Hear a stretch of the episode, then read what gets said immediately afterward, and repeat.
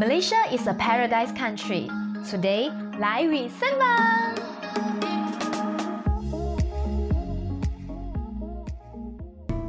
Hi, I'm Yang. And I am Finn. Welcome to another episode of Lai We Sembang. In this series, we'll be talking about our own culture in Malaysia. And some of our friends from different states and backgrounds will be sharing their experience growing up in their hometown. So, without further ado, let's sembang! Today, we'll be traveling to this place called the Land of Bright Rainbow. Huh? Malaysia got this place, man? In Malay, it is called Terengganu. Oh, Terengganu. Yes, terang means bright and ganu means rainbow in Malay. So, Oh, have you been to Terengganu before? not yet, leh. No, right? I haven't been there as well, eh? We have a special guest joining us today. Let's welcome our friend Yanis.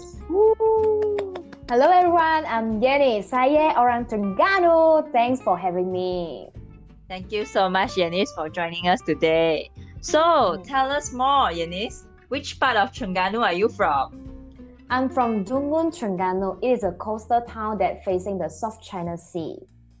Wow, then do you actually live near the sea? Yeah, the sea just opposite my house. I can enjoy the sea view for free every day, like living in a five-star hotel. And I'm actually living in a Malay traditional house. Wow, I'm very jealous leh. You know, if we want to go to the sea, we have to drive for like 20 minutes. Somehow need to waste petrol and got stuck in traffic. Ayo yo. Yeah, just now, Yanis, you mentioned about you staying in a Malay traditional house, right? Yes. But then I've never seen, you know, a Chinese living in a Malay traditional house. So is it like very common over there? Uh, not really. In my case, my father is a Malay traditional house lover. He likes it because has has a better air ventilation and it actually kind of cold steady in that house. And I no need aircon because I have a natural aircon which is the sea breeze. Interesting. The sunset must be beautiful over there, right? Uh, yeah, yeah, yeah. Not only sunset. Every morning when I go to school, I get to watch the sunrise and it is so beautiful. Amazing. It sounds so relaxing and chill compared to the city life in Penang. Yeah, yeah. It also sounds like a good dating spot leh. Hmm, well, you can go dating there every day lah, but unfortunately, don't have a boyfriend lah. That hurts, man. No boyfriend, never mind lah. I can have my own free time, sunbathing alone at my own private beach. yeah, who knows? You might meet a handsome guy with a six pack at there. You know, guy like Chris Evans. Okay, but unfortunately, there are no, not many tourists here in my place because it's not a tourist destination. But there are many islands near Terengganu have uh, tourists. Uh, the famous one is uh, Redang, Lang Tengah, and Kapas.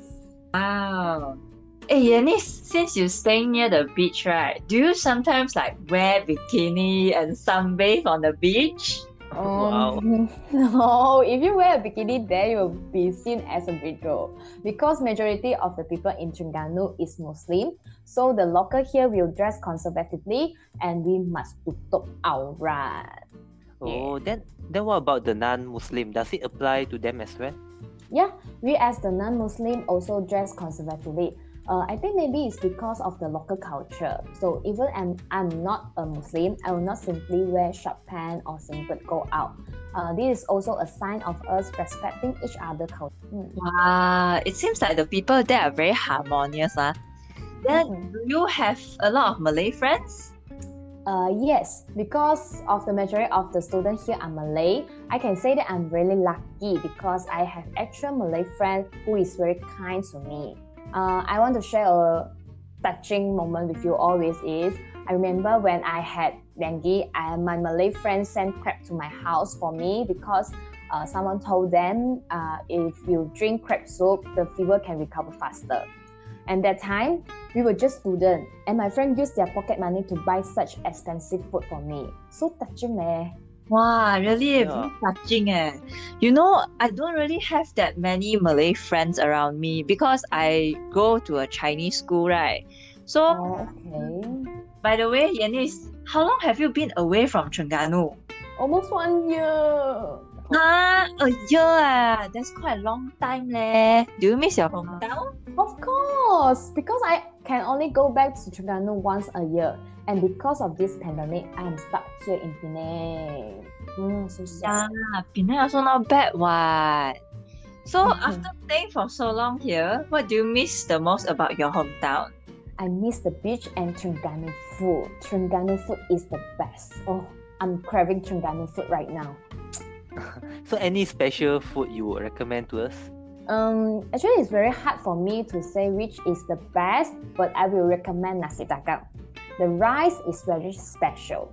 They actually mix white rice with the pulut and serve with gulai ikan tongkol and acar. And acar is actually cucumber, carrot, and onion mixed up together with the white rice vinegar. Oh, I see. So is nasi dagang actually like expensive over there? Mm, not really. One plate around 3 to 4 ringgit. But the fish is very, very small. Because ikan tongkol is quite expensive, so we actually call it ikan emas in Terengganu. I see. Actually, I don't know much about Terengganu food lah, but I like keropok leko a lot. I heard it is from Terengganu, right? Yes, that is my favorite also. But I don't eat in Penang because I get to eat fresh Terengganu keropok leko and it tastes really, really, really nice. Okay, uh, yeah, I want to share one thing is in Terengganu there are two types of keropok leko. One is Malay keropok leko and another one is Chinese keropok leko. But Chinese keropok leko is not that famous and uh, also very hard to find it. Usually only Chinese in Terengganu will eat it at. One more special thing for Terengganu keropok leko is uh, in Terengganu, Chinese will call the Malay keropok leko as kaosai. You know kaosai? Ah, why kaosai? yeah, kaosai. We call dog shit in Penang Hokkien leh. Yeah, the Chinese they call Malay keropok leko as kaosai because the color of the keropok and the shape look like dog shit. Oh, Mm. Then why don't you call Chinese keropok leko as kaosai as well? Uh, because Chinese keropok leko is different. The Chinese keropok leko is white color one. Oh, so special one ah. So why is it white color? Mm, I'm not sure about this, but I think maybe because they use different kind of fish. Chinese keropok leko is made from ikan parang, but Malay keropok leko is made from ikan tambang and selayang. Aren't keropok leko supposed to be fried? How does it stay white? Oh no, because Chinese keropok is only steamed, but Malay keropok can be fried uh, or steamed. One more thing I want to recommend is uh, nasi kuning in Terengganu. It's very nice also. Wait, what? You mean the one we eat with the yellow color nasi pulut with curry chicken? Yes, yes, yes. How you know it? Wow, like that I'm going to Terengganu already. Just because of nasi kunyit? Yes, my favorite leh. You know how hard it is to get them in Penang? Like I have to wait for my friends or relative to give birth to a baby, and only during the baby's one year old birthday only I get to eat this nasi leh. Wow, this is so rare, and it's been so long since I last ate nasi kunyit already. Now I know where to find my nasi kunyit heaven. Wow, you like nasi kunyit so much. Yeah, you guys are welcome to Terengganu anytime, and I'll be, bring you all go eat nasi kunyit and be your tour guide. Nice. Awesome. We'll keep that in mind. Thank you, Yanis, for introducing your hometown to us. And to mm. you who are listening there, if you're interested to go to Terengganu, be sure to try out the local delicacies. Next episode, we'll be tr- exploring creative local menus that you can find in Malaysia. Thank you so much for tuning in. Subscribe to our podcast for more fun and Malaysian related content. See you next time. Bye.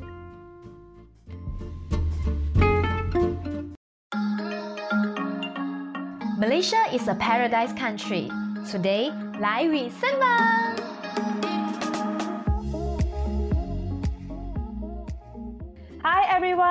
Welcome to Live with Sembang. You're tuned in with me, Sabrina, and in this episode, we'll be talking about the most creative menus in Malaysia. So, speaking of menus, you know what's actually the best thing about Malaysia? Our creativity when it comes to food. And I gotta say, as good as it is, some of them are pretty strange. So, here we are today with Kay and Yanis who will be sharing the weirdest thing they've ever put their tongues on. So say hello, guys. Hi, I'm Kay. Thanks for having me. Hello, I'm Janice. Hi. All right, so right off the bat, what is the weirdest thing have you ever eaten? Buffalo penis. What? what buffalo penis? Like you? Ah. Oh my god, why you eat penis? Yo, it actually is curry flavored buffalo penis, and I don't know if it is buffalo penis. I just thought it was some meat. Okay. okay, then then what does it taste like? Got, got urine, ah? I don't know what urine tastes like. Okay, but it has a strong unpleasant smell. then that must be urine smell already, I guess. and that buffalo penis is actually very good for health, actually, especially for men. yeah, but you're not a man. Why do you eat? I was tricked by my brother. I really don't know it was penis. Okay. oh, okay. Oh, kesian eh. Like, okay, like, how about Sabrina? Have you ever tried any weird Malaysian food before? Like, mm, maybe uh, frog penis? have penis, okay? But I had frog porridge before this. It's very tasty and the meat tastes exactly like a chicken. Uh, no frog smell, uh, by the way. oh, yeah, yeah, yeah. I, I have also eaten that before. Although it sounds strange, but it's quite tasty and they say it is good for our health because it is rich in protein, uh, vitamin A, and also potassium, if I'm not wrong. Yeah. Yeah, yeah, yeah. Yeah, yeah. Actually, I don't didn't really try a lot of weird food because you know their names are so weird and also some of them look really ugly and I cannot wow, I really cannot accept it. Because you know when the moment I saw it I already uh, ugh, lost my appetite. Just like buffalo penis. yeah, yeah, yeah, yeah. But I did read an article that talk about uh, weird combination food in Malaysia before, which uh, some of them I have really tried before, like Milo mixed with cream crackers. Wait, what? Milo and cream crackers are not weird. It's like what the best breakfast combo ever. Agree. I like this combination so much. My childhood memory where I know, right? I eat that almost every day before school back then when I was a kid. Yeah. Hey, hey, someone should delete that article because the real weird combo is the Maggi and Milo combo. Like seriously, it blew up on Twitter a few years ago and it's like a legend until now. Huh? You you mean Maggi Milo with Milo Yeah. soup?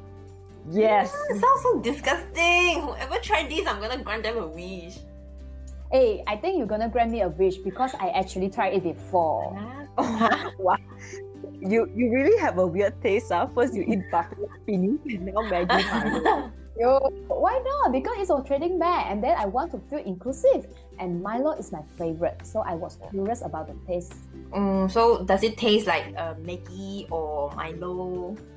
Sweet and spicy, just like Milo curry Maggi mee chocolate plus curry. Wow, Milo curry Maggi mee. It sounds like an actual brand. Wait, I think Yanisa, you can consider selling this food already. Or maybe, who knows, I will earn a lot of money. Mm, yeah, yeah. You know, you know. I think you should learn from this Malaysian who is so creative that he created nasi lemak flavor ice cream, and it went viral until the extent that everyone started selling this nasi lemak ice cream. I think the person who invented this must be really rich now. Mm. Nasi lemak ice cream. ah. Yes. You tried before? Yes, I did. I did have it before in a cafe. Yeah. Yeah, it sounds odd. Even if the name sounds odd, right, it is still relatively tasty and healthy because you know, as I know, they make it without uh, preservatives and chemicals and also fresh toppings. So fresh toppings, do they use anchovies as toppings? And sambal? Yeah, yeah, yeah. Okay, okay, okay. Let me describe the taste. Okay, the soft, fluffy ice cream might taste in contrast to the crispy anchovies and spicy sambal, but overall, it's nice and to me, it's a whole new taste. Yeah. Wow. Then do you want me to bring you to explore the whole, whole, whole new taste? Wow, whole, whole, whole new taste. Ah. Okay, okay, come, Yeah. come, surprise me, come. That is durian pizza! What? Oh, okay. Uh, you know that I hate durian, like. but you like pizza, right? You can try other unique flavored pizza, like you know, cempedak pizza and cendol pizza. But durian pizza is the best. Yes, I agree. As a Malaysian, how can you don't like durian? It is the king of food. Yeah, I, I know, I know durian is our country's pride, but I'm sorry, I really hate durian. I don't like the smell, even if I love pizza, right? Durian pizza is like, you know, a bit too much to me. You know what? I can't even believe that, you know, people eat durian with rice also. Like, ew, so disgusting. Ugh. Where got disgusting? Durian rice is nice. I always eat that. Yeah, yeah, me too. I got, I eat that before. Yeah, you guys uh, really eat a lot of weird food there. Actually, like, I also wonder, why do you guys really like it? Uh? Why? Uh, I think it's more of your own personal preference. Mm. Like last time I asked my mother if she likes it, and she was like, "You like it, then you like law. You don't like, then don't eat law." Like that. Oh. Mm. Yeah, yeah, yeah. It's just a traditional way we eat durian. Just like Thailand got durian sticky rice and Malaysia got durian with rice. You know what? Malaysian people now have a new creative way to eat durian, which is durian bakar. Huh? Yeah, durian bakar. durian. Yes, yes, kind of. Yeah. Wow. kind of. But not really lah. Normally, Johorian eat like this. They grill it and it is suitable for eating when it feel cold, like after rain, especially in area with a lot of mountain where the temperature is very cold. Oh, okay. Then if it's grilled, then the seeds can be eaten, right? Since it should be already cooked. Yeah, yeah, yeah. The durian seed are usually called ponga and it is also very tasty when burnt. It has a sweet taste. Mm. At first, they cut the fruit a bit and put the whole durian over the fire. Mhm. And then, when it burns, they will split it open, take out the durian, and eat the flesh. Once they finish up the flesh, they will grill the seed, and when it's done, they will just peel off the burnt skin and start eating the durian seed. Wow. Then this dish must be really heaty. You know, since durian itself is already heaty, then someone you burn it. Wow. You know, I feel like it might get sick now if I eat this. Well, yeah. But as long as you don't eat too much, I think it's fine lah. Because you know we should have a proper balanced diet. Mm. So for all durian lovers out there, please don't take durian as a proper meal because it will cause you diabetes. Why? Durian is fruit, right? The sugar in fruit is good for us. Yeah, but still overindulging is bad, even if it's a fruit. Yeah, yeah, yeah. You know, talking about that, don't you guys think that like you know all the food that we have discussed are a little bit high in calories? Like you know, we talk about uh, nasi lemak ice cream and then curry buffalo pinu, and some burnt durian. Wow, all of this is so unhealthy. Eh? I agree. You know, actually, most of the Malaysian food is tasty but unhealthy. And also, because of the Malaysian food, our obesity rate is extremely high. Yep. And according to the Ministry of Health in Malaysia and World Health Organization, Malaysia has the highest rate of obesity and overweight among Asian countries, with 64% male and 65% female that is either obese or overweight. Ah, no wonder lah, Yanni so fat eh. Hey, wait, wait, wait, wait. Language, please. Language. Okay, okay. I have to admit, when it comes to food, our creativity is insane. But we still have to bear in mind because Malaysian food is very high in calories and unhealthy, which is why we should have a balanced diet for a better health and a fit body. Just Yeah. like me. Yes, yes, everyone, be as fit as Kay. Anyway, thank you so much, Kay and Yanis, for sharing your crazy food adventures. But that's all for today. And in the next episode, we'll take you to a place called the Little Hong Kong of Malaysia. So thank you for tuning in. Subscribe to our podcast for more fun and Malaysian related content. And see you next time. Bye.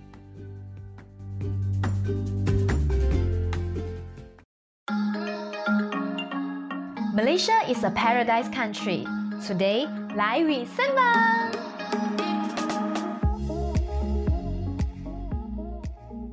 Hi guys, welcome back to Live with Sembang. You are tuning with me, Chun Sing, with my partner today, Sabrina.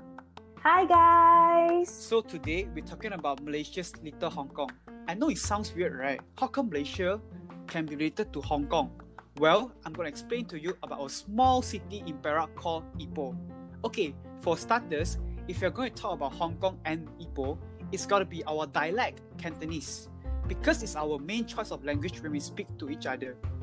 Okay, okay. I have something to say about this. Because I'm a native Cantonese speaker, I get told all of the time that I speak like a Hong Konger, which is not true, guys.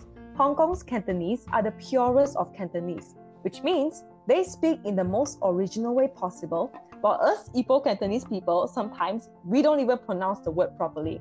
And I can actually tell the difference because when I was talking to my friend from Hong Kong, his pronunciation is really, really accurate, where every word is emphasized correctly. And then there's me speaking to him in our typical Manglish, and I don't even know if he understands any of them. Well, I suppose the Cantonese dialect that we've been using all these years has become a norm to everyone. This leads to the mindset that everyone has, which is we all thought that we are the most original and the truest Cantonese speakers and not the Hong Kongers. For example, Yeah. iced tea. In Malaysia, we call it cha sweet, but it's known as sweet cha in Hong Kong. So which one is the correct one? I don't think there's an answer to this because both words bring the same meaning, which is iced tea. Oh, and for your information, sweet means ice and cha means tea in English.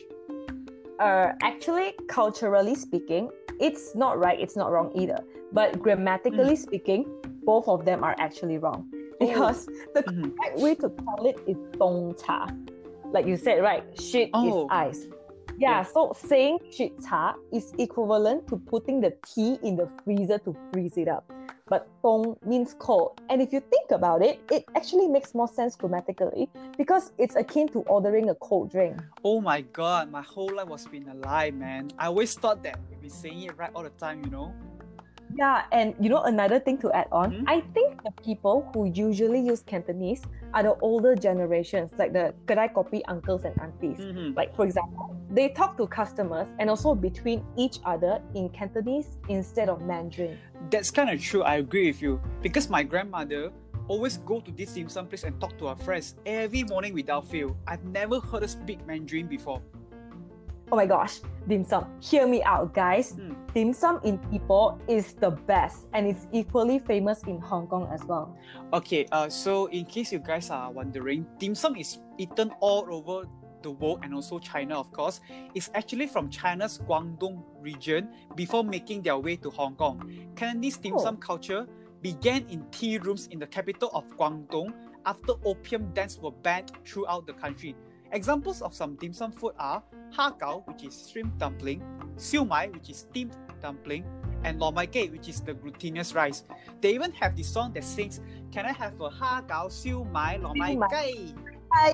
Yes, Yes. and yeah, you you can't have dim sum for dinner because no one is open. Yes, it's usually served in the morning for breakfast because of the tradition. And also, most of the people usually go with their family members, which are obviously older than them, so they have to wake up very early and follow them. Personally, I go there because I just want to hang out with my friends and I don't really mind having something else for breakfast. Yeah, actually, I remember I woke up at 7 a.m. just to eat dim sum because there's not much variety after 10, and it's really sad because the dishes are so good. Uh, but don't you think the price is so quite good? Don't you think it's very expensive sometimes? Well, since I'm usually with my family, I don't have to pay, so I don't know. But I did hear that the food prices in Ipoh are recently increasing. I mean, I can't relate to the not paying, but uh, but yeah, actually, I um, I agree with you that the price are increasing recently. But I'm pretty sure that it's cheaper than Hong Kong though, because it's like their signature dish back in Hong Kong, right? Yeah, that is so true. I Hmm. think the biggest difference between Hong Kong and Ipoh is the lifestyle that we lead. Like Mm. Hong Kong lives a really fast-paced life. My Mhm. friend from Hong Kong, right? He told me that he uses his phone when he's walking, and it's not like he's playing games or chatting with anyone, Mhm. but he's actually replying to business emails. Oh, I've also heard from my older friends saying that Ipoh is actually a very nice place for retired and old people. Like what you said, Hong Kong lives a very fast-paced life, and it's the complete opposite situation for Ipoh. People in Ipoh are very chill and relaxed when it comes to work. They usually give last-minute work because they'll be waiting for the stress to kick in first. Only they do. And also, not only that, uh, people are also very relaxed when it comes to driving. You know, drivers in Ipoh are extremely slow to a point where KL and Penang drivers are extremely triggered when they drive in Ipoh. Okay, you're triggered, aren't you? Because you drive in Penang. Hello, please don't expose me here, okay? Excuse me? Okay, all right, all right. I'm so sorry. All Hmm. right. Okay, but actually, the reason why Hong Kong has such a fast-paced life Mhm. is because of poverty, and poverty in Hong Kong is really, really bad. Which is why you know everyone is so competitive Mhm. in work, in education, and I think I kind of understand why. Mhm, Because everyone wants to get a better job and earn more money to live a better life. mhm. So um, my friend came to Malaysia, he actually had a huge culture shock because we were just so chill. like at least we have a better work-life balance. Actually, that's kind of true. lah. And also, the cost of living in Ipoh is way cheaper compared to Hong Kong. oh yeah, by how much? Huh? I've read this art- statistic article before. I think it's around 190%. And as far as Wow. I know, the price of a large mineral water bottle in Malaysia is worth 15 ringgit in Hong Kong. Wow, I think I can like buy three bottles of that and it'll last me for like two days. That's why, come Ipoh ni lah, want to go so far away. Ipoh is such a Ipoh. paradise for retirement since it's so chill and cheap, you know, when it comes to like living expenses. Yeah. Yes, come to Ipoh. Okay, wait, before we end this, I actually have something I want to ask you, Chun Sing. Huh, yes. Yeah, I'm actually from an SMK school, Mhm. and as you know, SMK students are usually a mix of kids from SK and SJKC. So most of my Chinese friends, they tend to speak in Mandarin. Mm-hmm. But like my own personal experience, Mhm. the older generations, they speak more in Cantonese compared to the younger generation, Mm. which is uh, most likely be using Mandarin. But what is yours, your experience though? Uh, actually, for me, right, I don't think this applies because, uh, okay, I studied in an English school since I was seven till I graduated from STPM. So my school was called Anglo Chinese School, in short ACS. It's an English school where students from different races such as the Chinese, the Indians, the Malays, Punjabis, and other races attended the school last time with me. So, yep. Okay. All right. So ACS, I know that school. It's Mm. actually very, very famous in Ipoh. But I've always wanted to ask, you know, why is it an English school when the name is Anglo Chinese School? Oh, it's because my school was mainly funded by a local Chinese businessman. His name was Mr. Eu Tong Sen. Uh, so yeah, back in my school, all of Chinese students communicate in either English or Cantonese. This is because uh, the Mandarin language class wasn't provided in my school last time. Yeah. Aha. So that's why you're a banana, right? I mean, I'm proud to be a banana because all of my schoolmates are still banana until this day. Oh, just just for your information, to those who are wondering what does banana means, banana is basically Chinese people we call who don't know Chinese at all, which is both me and Sabrina over here. Okay, for the record, we are actually half bananas because we are just illiterate. But we can speak Mandarin and Cantonese pretty well. Mhm. But even so, there are actually those that can, you know, read and write in Chinese and also speak Cantonese, Mhm. but they can't read words in Cantonese. Like they just don't know how. Oh, really? Uh? That is kind of new to me. Oh, yeah, okay. honestly, I was quite surprised myself because you know they are formally taught, so I assume that they would know. But yeah, they don't. So yeah, this is how we're different from Hong Kong guys. Hmm. We are partially illiterate in Cantonese. But wait, that does make the other Chinese kids half bananas too, correct? Because in a sense that they're kind of illiterate as well. Can write but can't read or speak certain words in Cantonese. Hmm? Okay, I we're not any better, so we can't be calling other people bananas, bro. Alright, sorry, let's not go there. Well, I guess our time is up. But before we end, do consider Ipoh if you have marked Hong Kong in your travel list. As you all know, the pandemic is still ongoing, so it's better not to travel anywhere far for the time being. Please stay safe, always remember your mask, and keep a distance from everyone else. Don't forget to subscribe to our podcast, and we hope to see you all soon in our next session where we'll be exploring about how different Sarawak is compared to the peninsula of Malaysia. It was great having you all. Thank you for tuning in. Bye.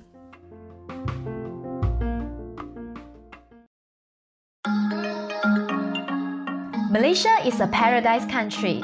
Today, 来与森吧。 Hello everyone, welcome back to another episode of Lai we Samba. I'm Yang.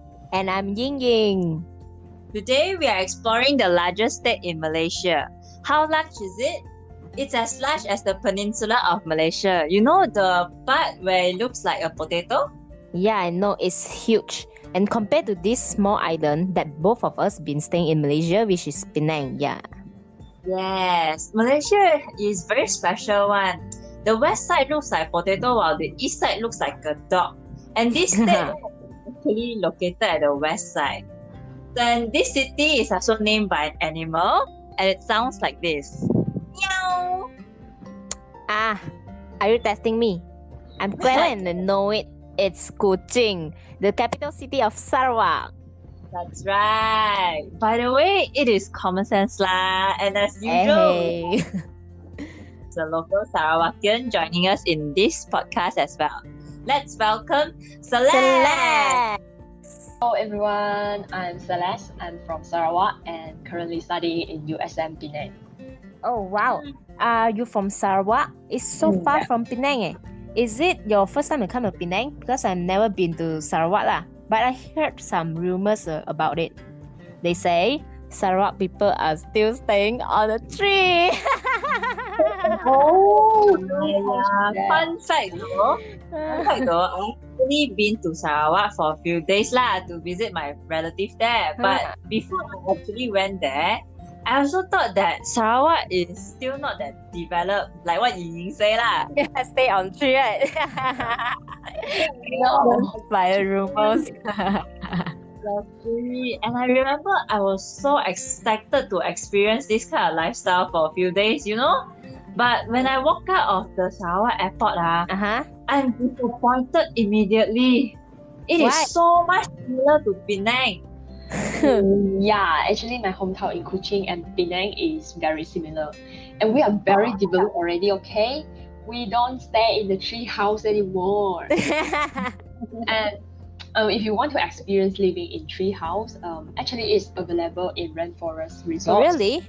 mm, for tourist experience, but it's a bit expensive. Oh, oh, so you mean uh when I want to uh, stay on the tree, then I can go to the rainforest resort, ah? Yes, yes, yes, yes. Oh, okay. Uh, by the way, Celeste, uh, Sarawak got a lot of uh, orang asli, right? Yeah, yeah. Uh, so how many ethnics are there in Sarawak?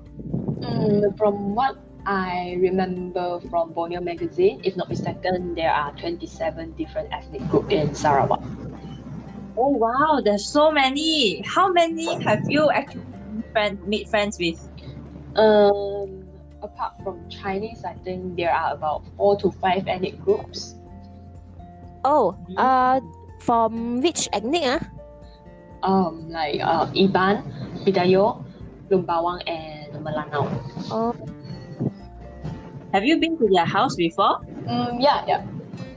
uh, it, it's not from uh, on top of the tree, right? No, it's not on. it's concrete houses on land. Come on, we have been modernized already in Kuching. Okay. Uh, okay, okay. Just joking lah. So I heard the ethnic Sarawak actually live together in harmony one leh. Mm, yeah, yeah. You girls may be surprised that uh, all different ethnic group in Sarawak here will actually sit together in one table and we Oh. enjoy our meals together. Wow, it's, it's so harmonious, huh? Mm, It's a yeah. good example of uh, harmony in Malaysia. I think uh, other states should learn this as well. Yeah. True. Yes, I totally agree with you there. Then there won't be so much discrimination among races, Yeah. and we can support our country as one Malaysia instead of always fighting with each other. Yeah, exactly. Uh, speaking about uh, eating together, right? Uh, what are the foods that can only be eaten in Sarawak? You know, Penang got many wow Mm. delicious food. Yeah. Uh, we have kolo mee, which is different from wanton mee in Penang, and it's topped with minced meat, uh, spring onion, Okay. and char siu. And then the meat, the meat is drenched with barbecue sauce, and the noodles are usually handmade, so they are more springier.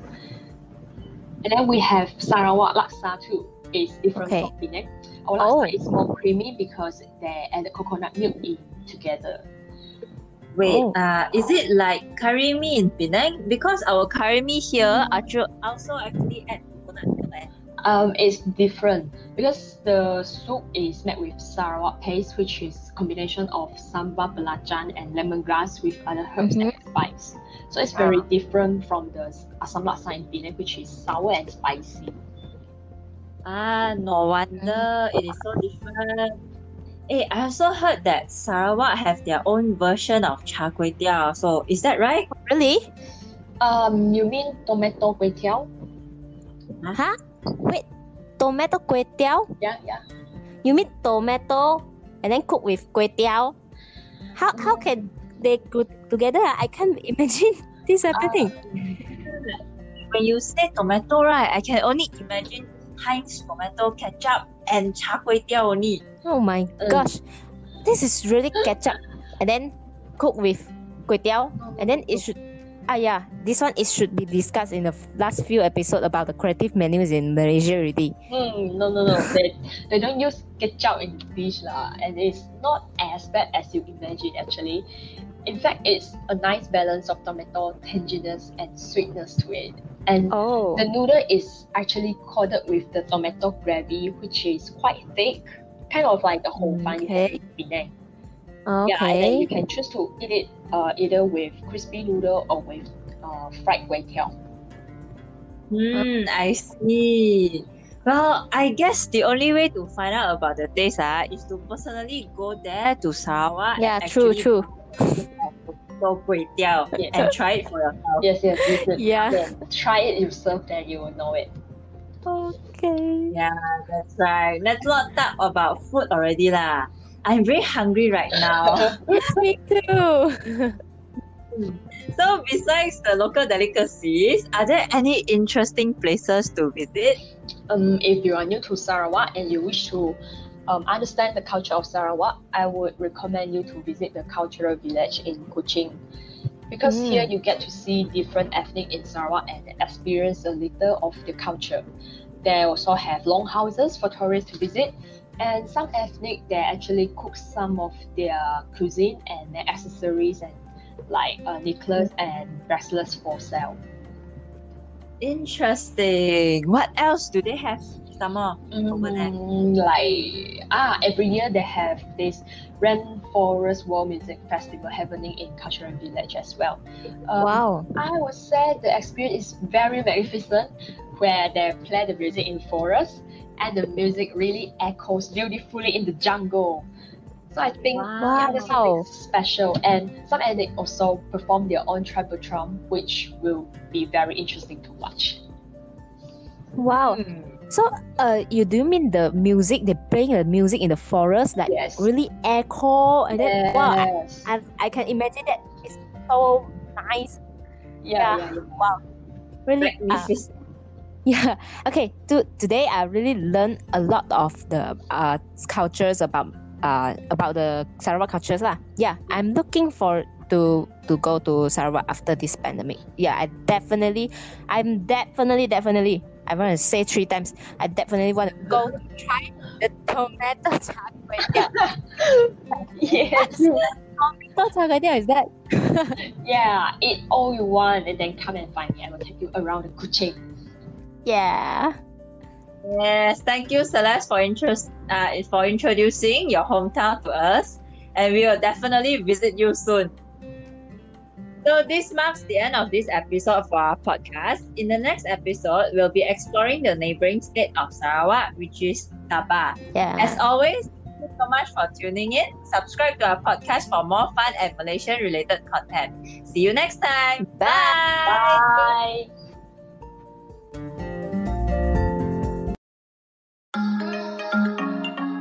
Malaysia is a paradise country. Today, 来 we sembang. Hi guys, welcome back to Lai We Sembang. You are tuned in today with me, Chun Sing. So I guess today's gonna be a one-man show because I'll be doing this podcast alone. But then we are really happy to have a special guest all the way from Sabah. Let me present to you Koshigan Koshi. What's up, what's up? Alright, Koshi, can you please introduce yourself? Okay, so hi guys. So my name is uh, Koshigan, uh, but you guys can call me uh, Koshi. So that's my nickname actually. So yes, I am actually uh, from Sabah. I was born and raised as a Sabahan, proud Sabahan to be honest. And yeah, I'm 23, uh, and I I was from USM as well. I was studying architecture and now I'm working. So I've graduated officially. Yep. Oh, that's nice. Uh, Koshi, may I know which part of Sabah are you from and what Oh. kind of ethnic group are you from? Okay, so I'm actually uh, from the city, uh, Kota Kinabalu city. So that is uh, the main city in Sabah itself, and uh, it's one of the biggest districts that there, that that is in Sabah as well, lah. And uh, for me, uh, because I am not hundred percent pure Sabahan, uh, not not to say pure Sabahan. I mean it's more like I'm a I'm a mixture of different ethnics and also uh, I would say race, or because my dad is actually Indian uh, from Perak, but my mom is uh, half Chinese and half Sino-Kadazan. I mean Oh. Kadazan, meaning to say Kadazan is actually the native race in Sabah as well. So I'm a, a quarter Kadazan, which is the native of Sabah lah. But then in IC, I am considered Bumiputra Sabah lah. Oh, alright, alright. So actually, I heard a lot about Sabah, but I've never been there before.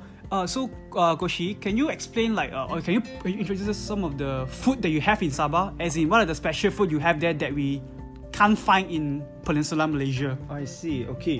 So um, usually, uh, I mean, we there there are actually a, a variety of foods lah. Because in Sabah, right, actually there are fifty six different ethnic groups. Oh, okay. Just in Sabah alone, and then uh, because there are so many different ethnic groups, they have different different dishes. And like uh, these different dishes are very like significant in their own culture lah. Okay, but then the ones that I know and the ones that I'm always uh, going for because my mom is Kadazan, so uh, she would always bring these foods. My grandma would also cook these foods. My uncle as well. So uh, some of them are the most famous lah, which is uh, tuhau. Tuhau is one of them. So Alright. tuhau is actually um, a type of uh, vegetable Mm-hmm. that I think it can only be found in Sabah actually. Alright. I don't know why that is locally grown, or maybe because in Semenanjung they don't have the plant to begin with, so they cannot grow it commercially. But then in Sabah they grow it like uh, quite abundantly because uh, Kundasang has uh, one of the uh, it's like a cold climate area, which is quite high, so that's where it can grow easily lah. Alright. So tuhau when they cut it up into small pieces and they mix it with a bit of uh, vinegar and let it ferment for a little while, it gives a very uh, strong acidic yet uh, pungent smell. But when you pair it up as a side dish with uh, rice or chicken or anything, it just complements it very well. oh, Yeah, okay, so, okay. so tuhau is one of them. There is also bambangan. Bambangan Mm-hmm. is a very, uh, I would say, it's one of my favorites also. Like, it's a fruit actually Mhm. that can only be found in Sabah as well. Oh. So it's another how to say uh, uniqueness of Sabah lah. Because Mm-hmm. this bambangan fruit right is is like it's like mango. Oh, but okay. Then, uh, it's it's sour. At the same time, it's, it's very fibrous. And then Oh. it is also uh, brown in color, not green like a normal mango. Mhm. Yeah, and then they grow in groups, so it's sort of like uh, coconuts also. Mhm. So uh, sometimes people will mistaken it for coconuts because uh, it's brown and then it's it, the shape is like a coconut as well. But then when you cut into it, it's actually it, it resembles mango. And then when you uh, ferment it as well, sometimes we put chili and also with vinegar as well. So it becomes a great side dish also. Oh, yeah. right, right, right. And one more very famous food in Sabah is called boso. Mhm. So boso is actually fermented fish. Okay. So uh, they put fermented fish, some vegetables, and then um, put some chilies, onions. So when when you mix this all together and let it sit for like about a week or 2 after that you cook it for a little while and then you serve it. It, will- it's, it tastes damn good because all these are actually just side dishes. Oh, but then right, when you pair it with like vegetables, uh, meat, and rice, it, it just makes the whole dish taste even unique or better. Oh. Yeah. Actually, for me personally, I don't really like fermented food. But Okay. after hearing explaining about all this, I feel like I'm gonna try when I go to Sabah. It can, It's it so can. unique. All right. Uh, I also uh, know that there's a few differences in language-wise, right? Like especially in Bahasa Malaysia. True, true, true. Okay, true. so uh, what are the examples that you you know of? I think uh, just from hearing this podcast alone, you can tell that my accent is quite different. Yes, correct. True, true, true. Okay, because uh, in Sabah actually we use a lot of the las, the bas, and kans. So I think the most significant that everyone usually uh, notices is when we use the uh, the word ba. Ba. Okay. So ba can mean a lot of things lah actually. But Mhm. then in general, it's just like a filler word Mm-hmm. that we use it to say like okay. So Oh, okay. okay. for example, Bah. it's like, hey, can you get the fish ah? Ba. Bah. Oh, okay, okay, I get, yeah, I so get it, I get it. If like my, your mom calls you and like, hey, don't forget to wash the dishes, ah, ba ba ba ba ba ba. Oh, so it's like, okay, okay, okay, okay. okay, okay, okay. Alright, It- alright. It, it's it means the same thing lah. oh, okay, okay, Yeah. cool, cool, cool. And then I think the other things is like the the phrases that we say. Mm-hmm. So it's like sometimes uh, when we are with friends and then everything, we would we just be like, oh, sure, sure, sure, can anything for you. Mhm. But then in Sabah we call it like, Bah. bah, boleh ba kalau kau.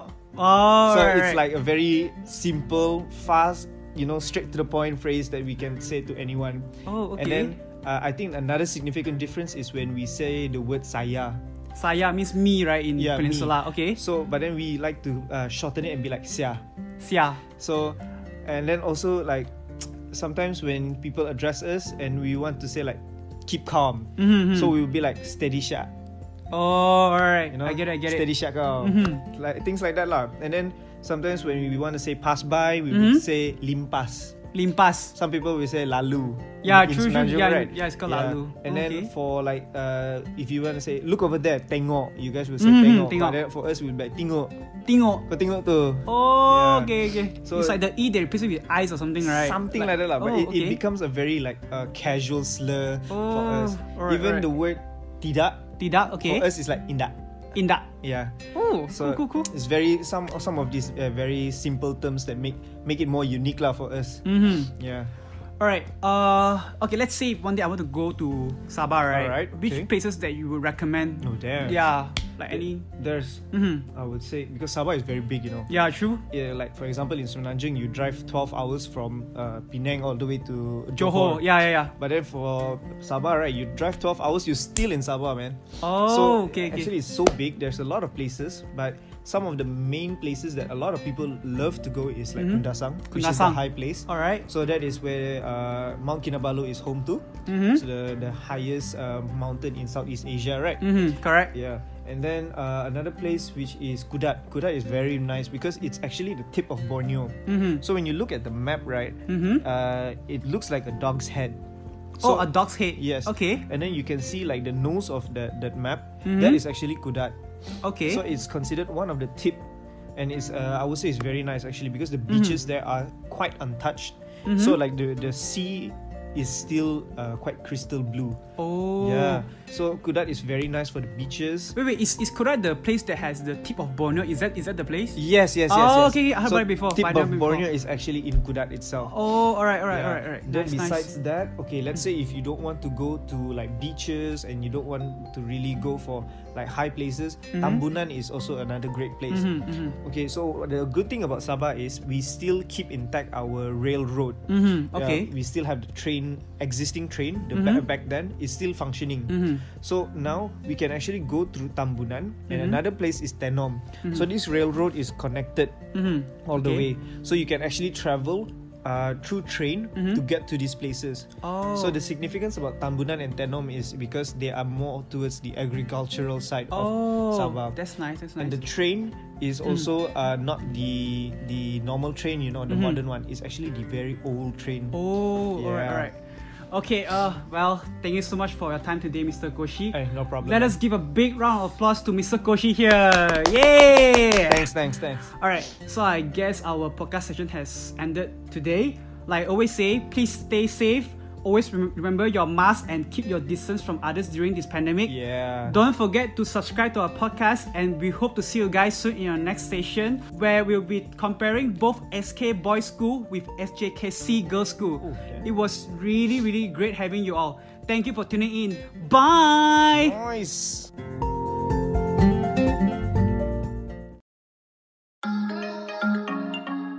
Malaysia is a paradise country. Today, 来 we Sembang!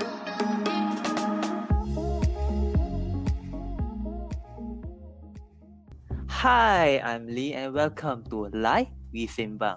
So, today we will share about our own secondary school experience and talk about what's the difference between students in Kebangsaan School and Chinese School Lai with our special guest, Kay. So come say hi. Hello, I'm Kay. Yay. Yeah, so Kay is actually from Chinese school and you know myself from Bangsaan school.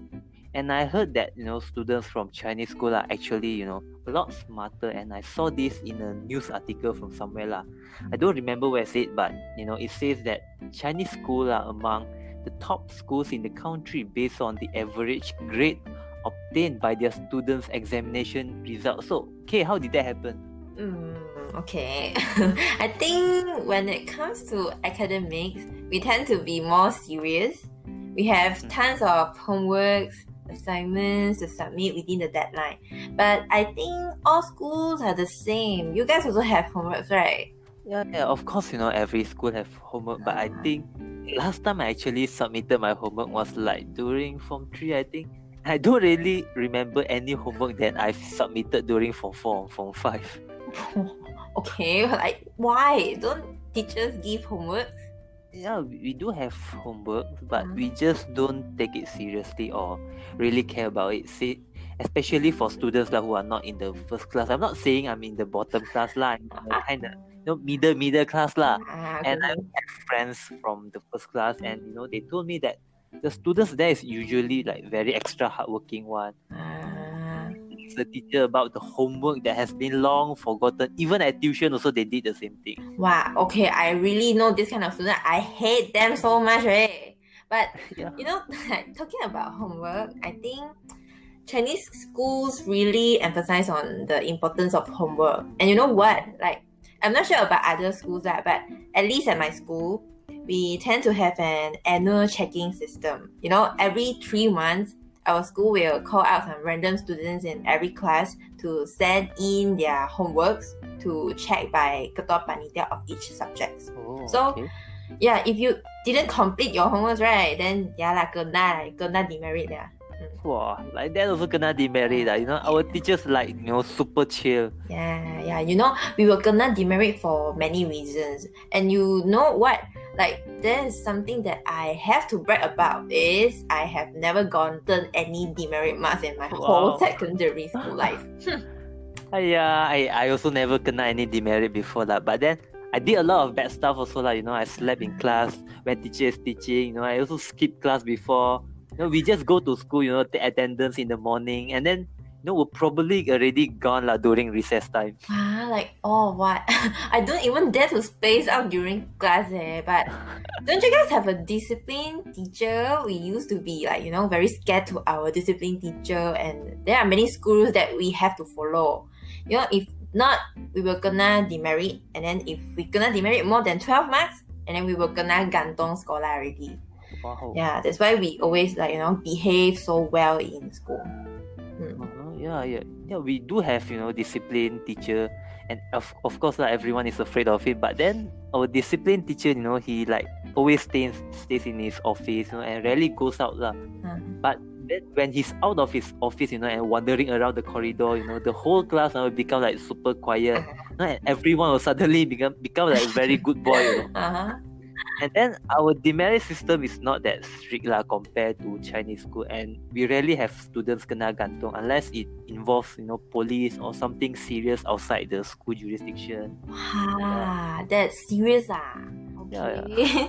then I think Chinese school students are not that bad and more disciplined compared to kebangsaan school students ah. Because you know, like most of the time, I'm not sure about other school lah, but at least at my school, our discipline problem is just around our hair. Which I think is a trivial matter now after I listened to your condition in your school. Wow. hair also kena at your Oh. school, you know. For us, you know, hair is not really a problem. Like, as long as long as it doesn't like go over your eyebrow, then it should be okay. And even if it's like too long, Mm. too long, just give you warning and ask you to cut today. But then they'll forget the next day lah. Oh. Also, you know, these rumors are spreading around, you know, where we are not allowed to, you know, simply ball our hair, you know, like botak lah, because it could represent you, you know, joining some gangs out there. Huh? Gangs ah? Oh, Yeah. like if that's so, then all Chinese school boys are gangsters already. Why? you know, because bob hair is the standard haircut for boys in Chinese school. Oh. Yeah, I'm not sure about other states lah, but as I know, uh, most of the Penang Chinese schools have that standard. Yeah. Uh, yeah, true also lah. You know, every time I saw like a bunch of students from students from Chinese school lah, you know, they walking together somewhere, you know, with their short hair. You know, from the back they actually, you know, looks like one gang trying to pick a fight. Oh. But from the front, uh, you can see they are you know, cute innocent face, you know. then you're from girls' school, right? Like, how about, you know, girls, you know, in your school, you know? Because I saw, like, most of the girls in Chinese school also have, like, super short hair. Ah, ah, yeah, yeah, yeah. Like, you know, when it comes to hair, we strictly only have certain short hairstyles. You can only see mushroom heads in our school. so when it comes to length, right, our hair cannot be longer than 5 cm below our earlobe. So you, you can Oh. see that the students will, you know, visit the salon every month, which I think is kind of waste of money from the perspective of a student. lah. Mm. Wow, you know, pity you guys say you Mm. don't need to spend money some more. Yeah. But actually, why need to, you know, cut short hair? Um, well, maybe it's our culture, I guess. You know, like there's an old saying that if we have short hair, we can focus more on our studies because we don't waste our time fixing our hair. Which I Okay. did, didn't really buy this idea lah until today. Wow, if like that, you know, you know, all boys should be already, you know, smarter since our hair is always short lah. yeah. but I guess you know, different schools have different cultures and even different ways of teaching their students. And you know, not every kebangsaan school is like what I mentioned just now. And some kebangsaan school might be strict and some might not. And I think it's kind of like you know depends on where the school areas lah. Mm. But nevertheless, there's also you know pros and cons between you know kebangsaan and also the Chinese school. Yeah, yeah, yeah. Agree, agree. I think kebangsaan schools are more relaxed and students have more freedom in school because teachers in kebangsaan school sounds like you know they are more open-minded and they give more Uh, spaces yeah. to their students to you know explore, yeah, to grow and learn in their own way. Whereas like Chinese school always educate us in a very typical Asian way, and it seems like you know everything is already set for us to follow. Mm-hmm. Yeah, you know, I think kebangsaan schools, you know, are more chill lah. And this freedom is actually kind of good for us, and it actually makes us more creative. Mhm. But you gotta depends on yourself lah most of the time, and you know you can't expect your teachers to help you with your grades. While for Chinese school, you know, they kind of like already force you to study hard whether you like it or not, and you be under tremendous amount of stress. Yeah, yeah, yeah. Quite stressed though. and I know people always used to think that you know Chinese school to students are very kiasu, always care about grades, you know, studies and discipline only, right? yeah, yeah, yeah. Even I used to think, you know, Chinese school always, you know, like very kiasu and weak, you know, physically. But we do realize lah, they're actually a lot smarter than us lah. Wow. And if you say so, you already offend many of the Oh. Kebangsaan school students, right? but um, actually, not all of the Chinese school students are smart. But I do think they are more hardworking compared to uh, Kebangsaan school students lah. It is because of like you know we are always taught to have the mindset we have to ace in everything in order to have a better future. Yeah, there's actually a lot of difference lah between our school and you know there's this phrase our teacher always used to say one, you know, you nak dengar ke tak nak dengar ke suka hati kau. Gaji I say dapat and we're like wow, Oh. okay. but then not every teacher is like that lah. And you know, in my experience, I actually met a lot of great teachers lah. And there's this one teacher, you know, her name is Puan Hastina, and she's my uh, maths and BM teacher. So and I used to be bad in both of those subjects, but you know, she's always you know checking on me, giving me extra class, and in the end, I actually like score A for both of her subject, and she's like super proud of it. Wow, wow, I really respect your teacher's passion and dedication. Eh. Well, I think every school has their own unique culture and way to educate their students. But I think all of the school also have the same focus, right? Which is they tend to developing student as a better human being. Mm-hmm. Yeah, true. That both schools may have difference in their perspective, uh, respective philosophies and approaches, but it didn't hinder them from playing a significant role in our formative years. And I guess that's it for our topic today. And I believe there are still, you know, a lot more, many more interesting top facts about um, Yeah, yeah, Chinese school and also Bangsaan school that have, we haven't really talked about. But still, thanks for listening to this podcast. And don't forget to subscribe to our podcast. And thank you, my guest Kay, for joining us today. Over and out. Thank you.